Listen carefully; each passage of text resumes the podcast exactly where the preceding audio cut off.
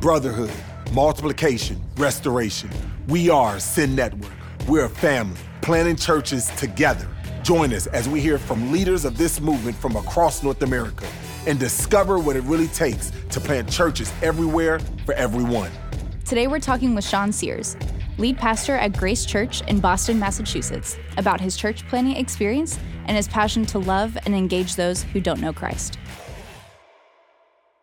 What's up, Sean? How you doing? You doing all right? Doing good. Good, man. I am excited to, you know, always share with you. I mean, every time we, talk is always like lots of fun and, Yeah. and enjoyment. And so, man, I remember coming down and seeing to your church, you know, Grace Church in Boston, and, and man, I just remember that I was amazed, you know, with just seeing the diversity, seeing just the love that the people had, the genuine love, just the authenticity, you know, and then just even after then hearing your story about how like your how the church was started was even more mind blowing, man.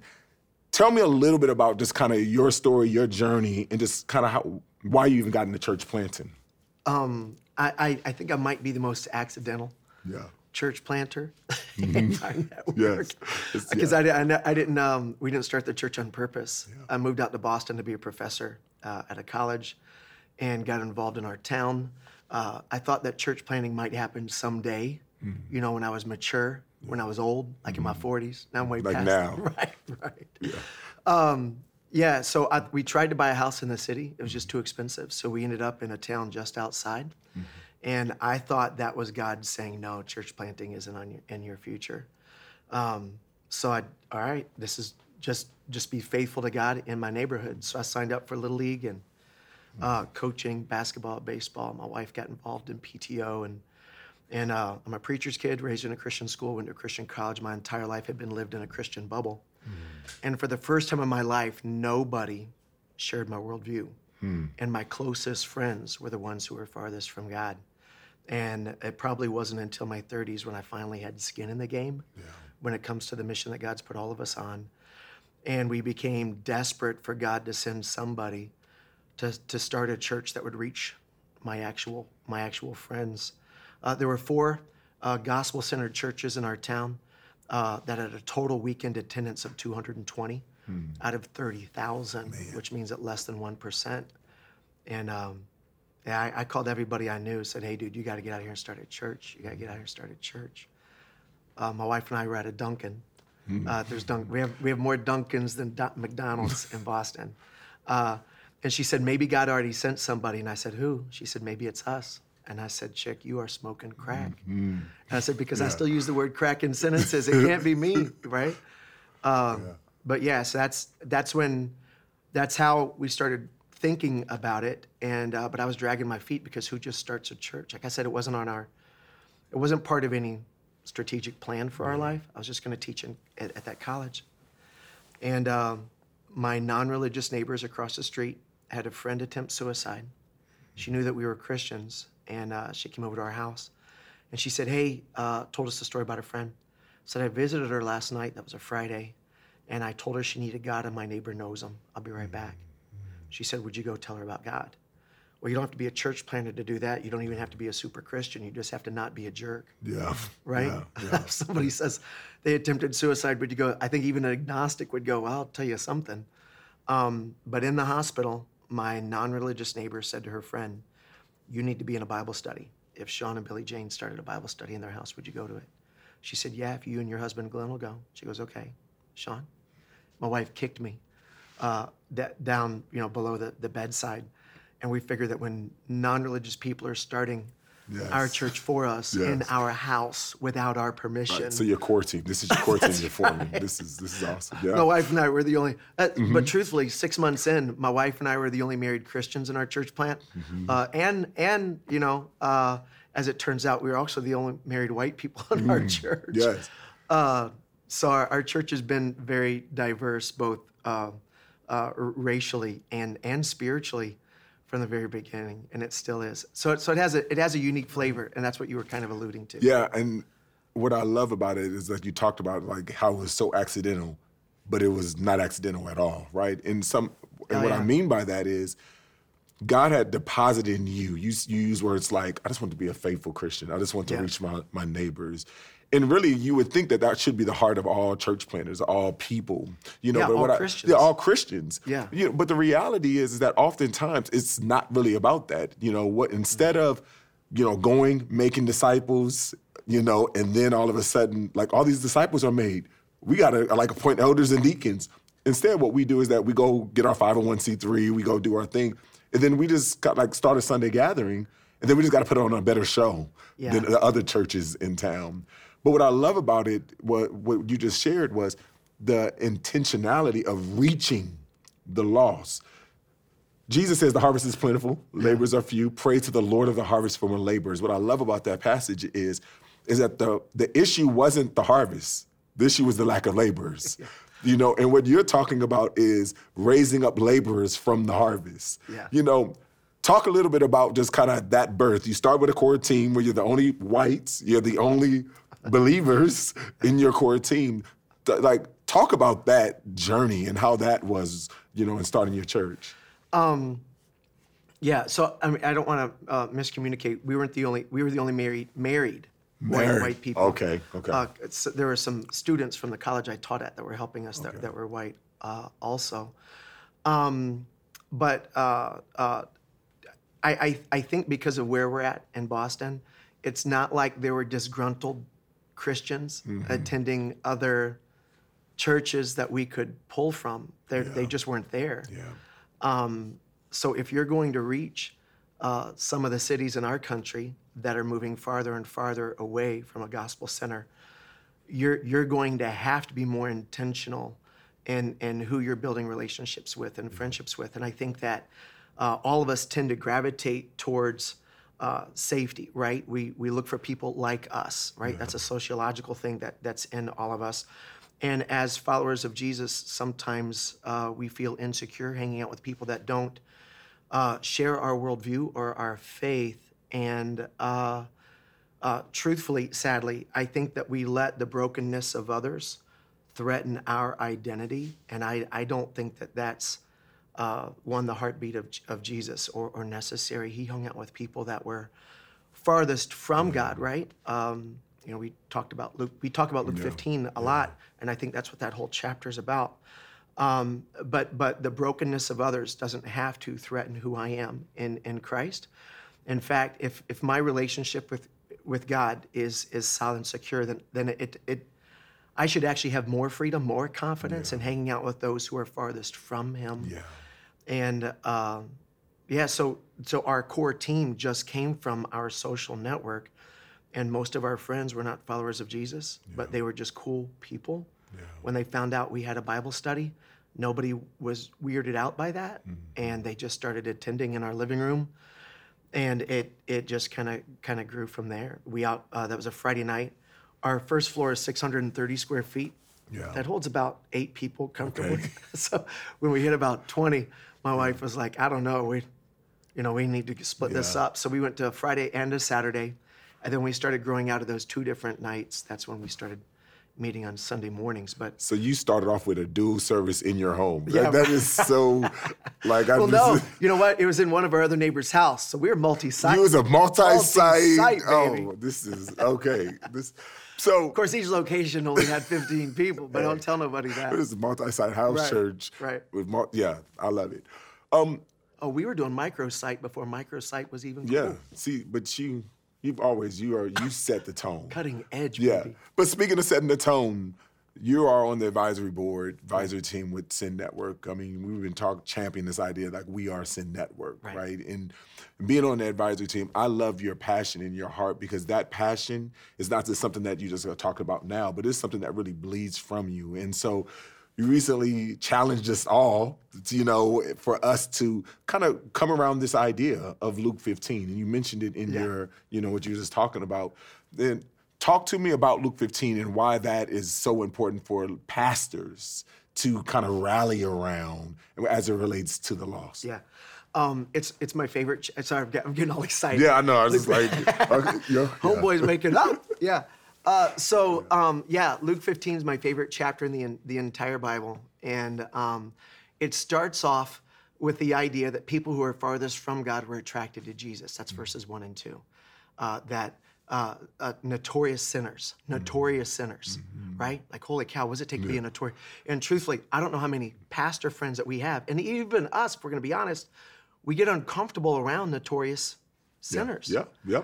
But those were the type of people that were actually attracted to Jesus. They, they like to hear him teach. But then at the end of verse 2, part of the religious uh, criticism against Jesus was that he even ate with them. Yeah. It's like, oh my word. Don't. Like if you're hanging out with them to give them a gospel track, then we're cool. Mm-hmm. If you're hanging out with them to invite them to temple, we're cool.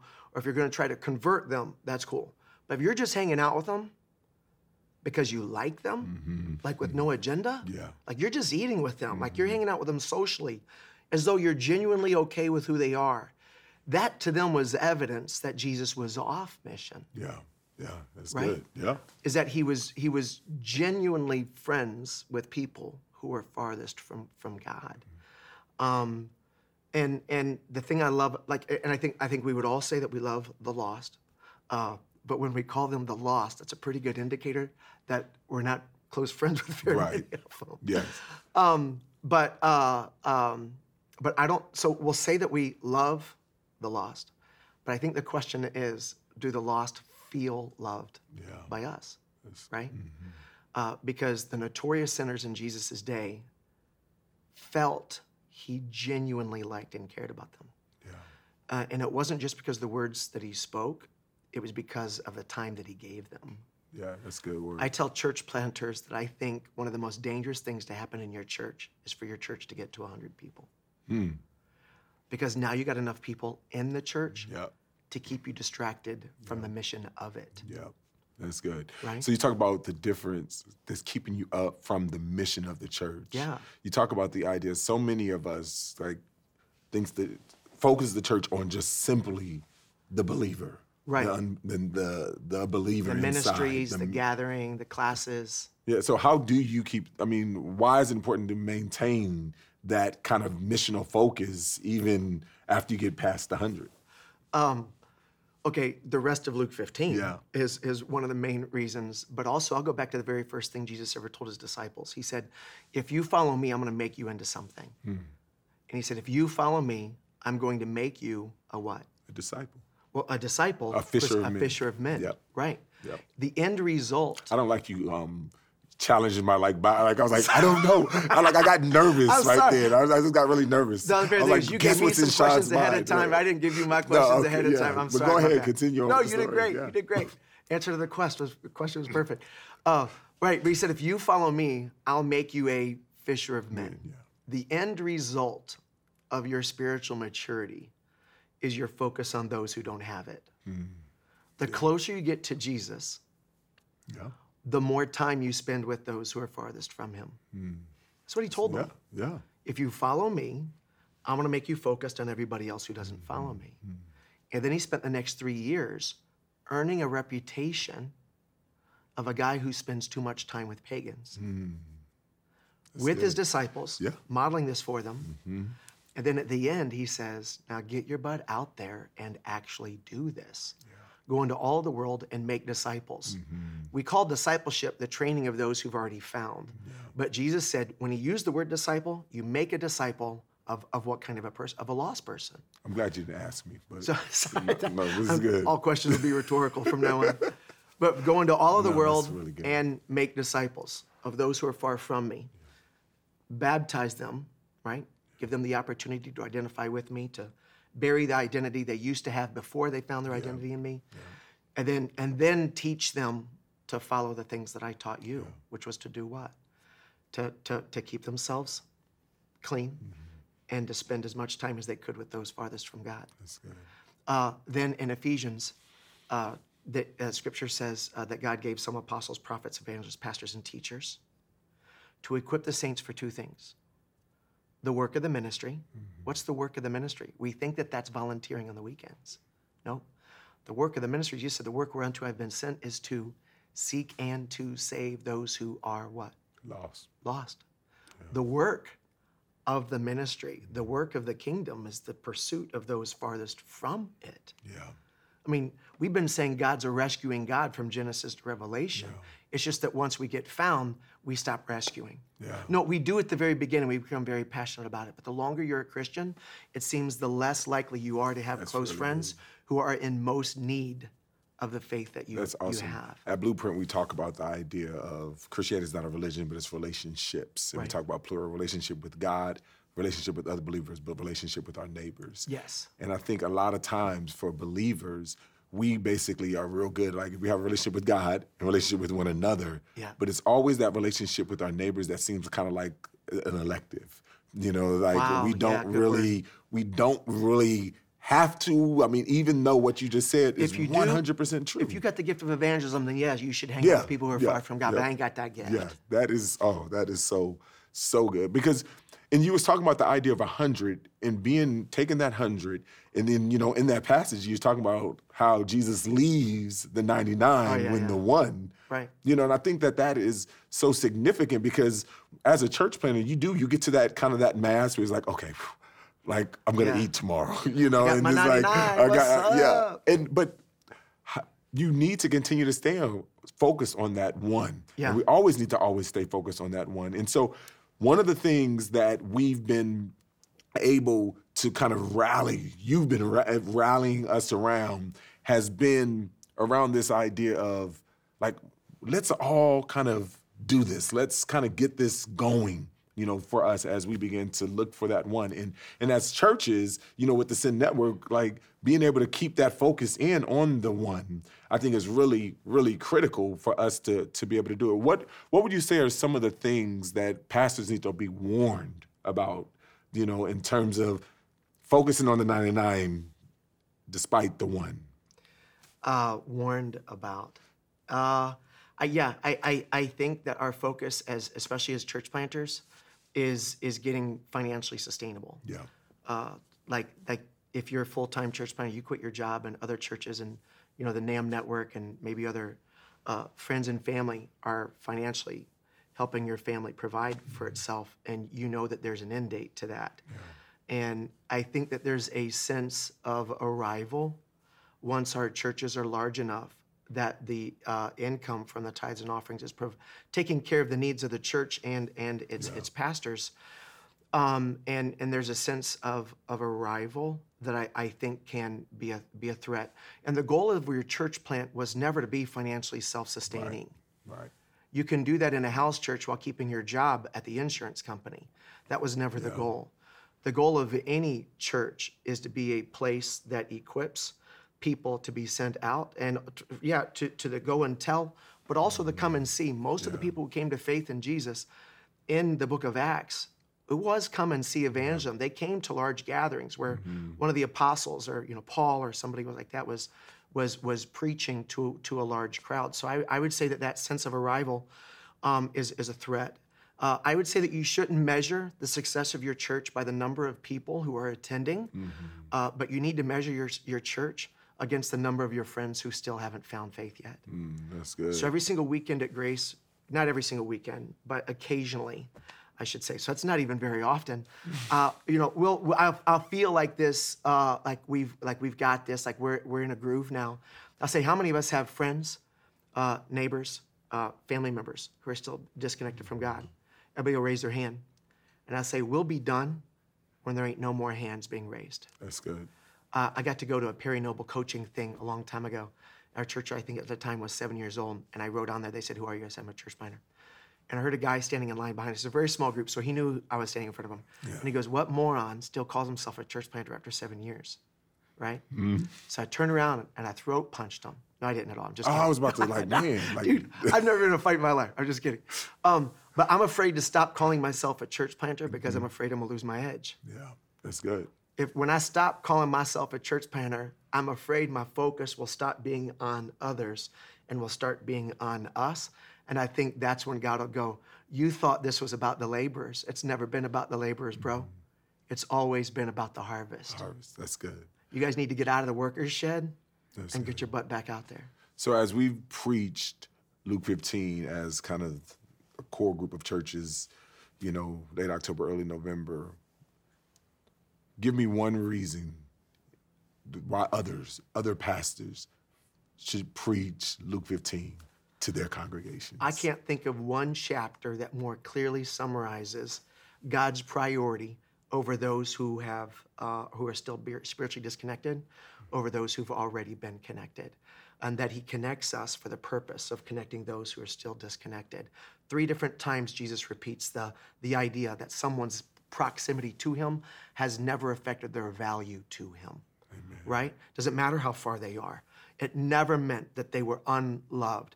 There are three different reasons why those are lost, and there's three different reasons why our friends were lost. Mm-hmm. The reason why they're lost has never, God doesn't care why our friends and family are disconnected from God.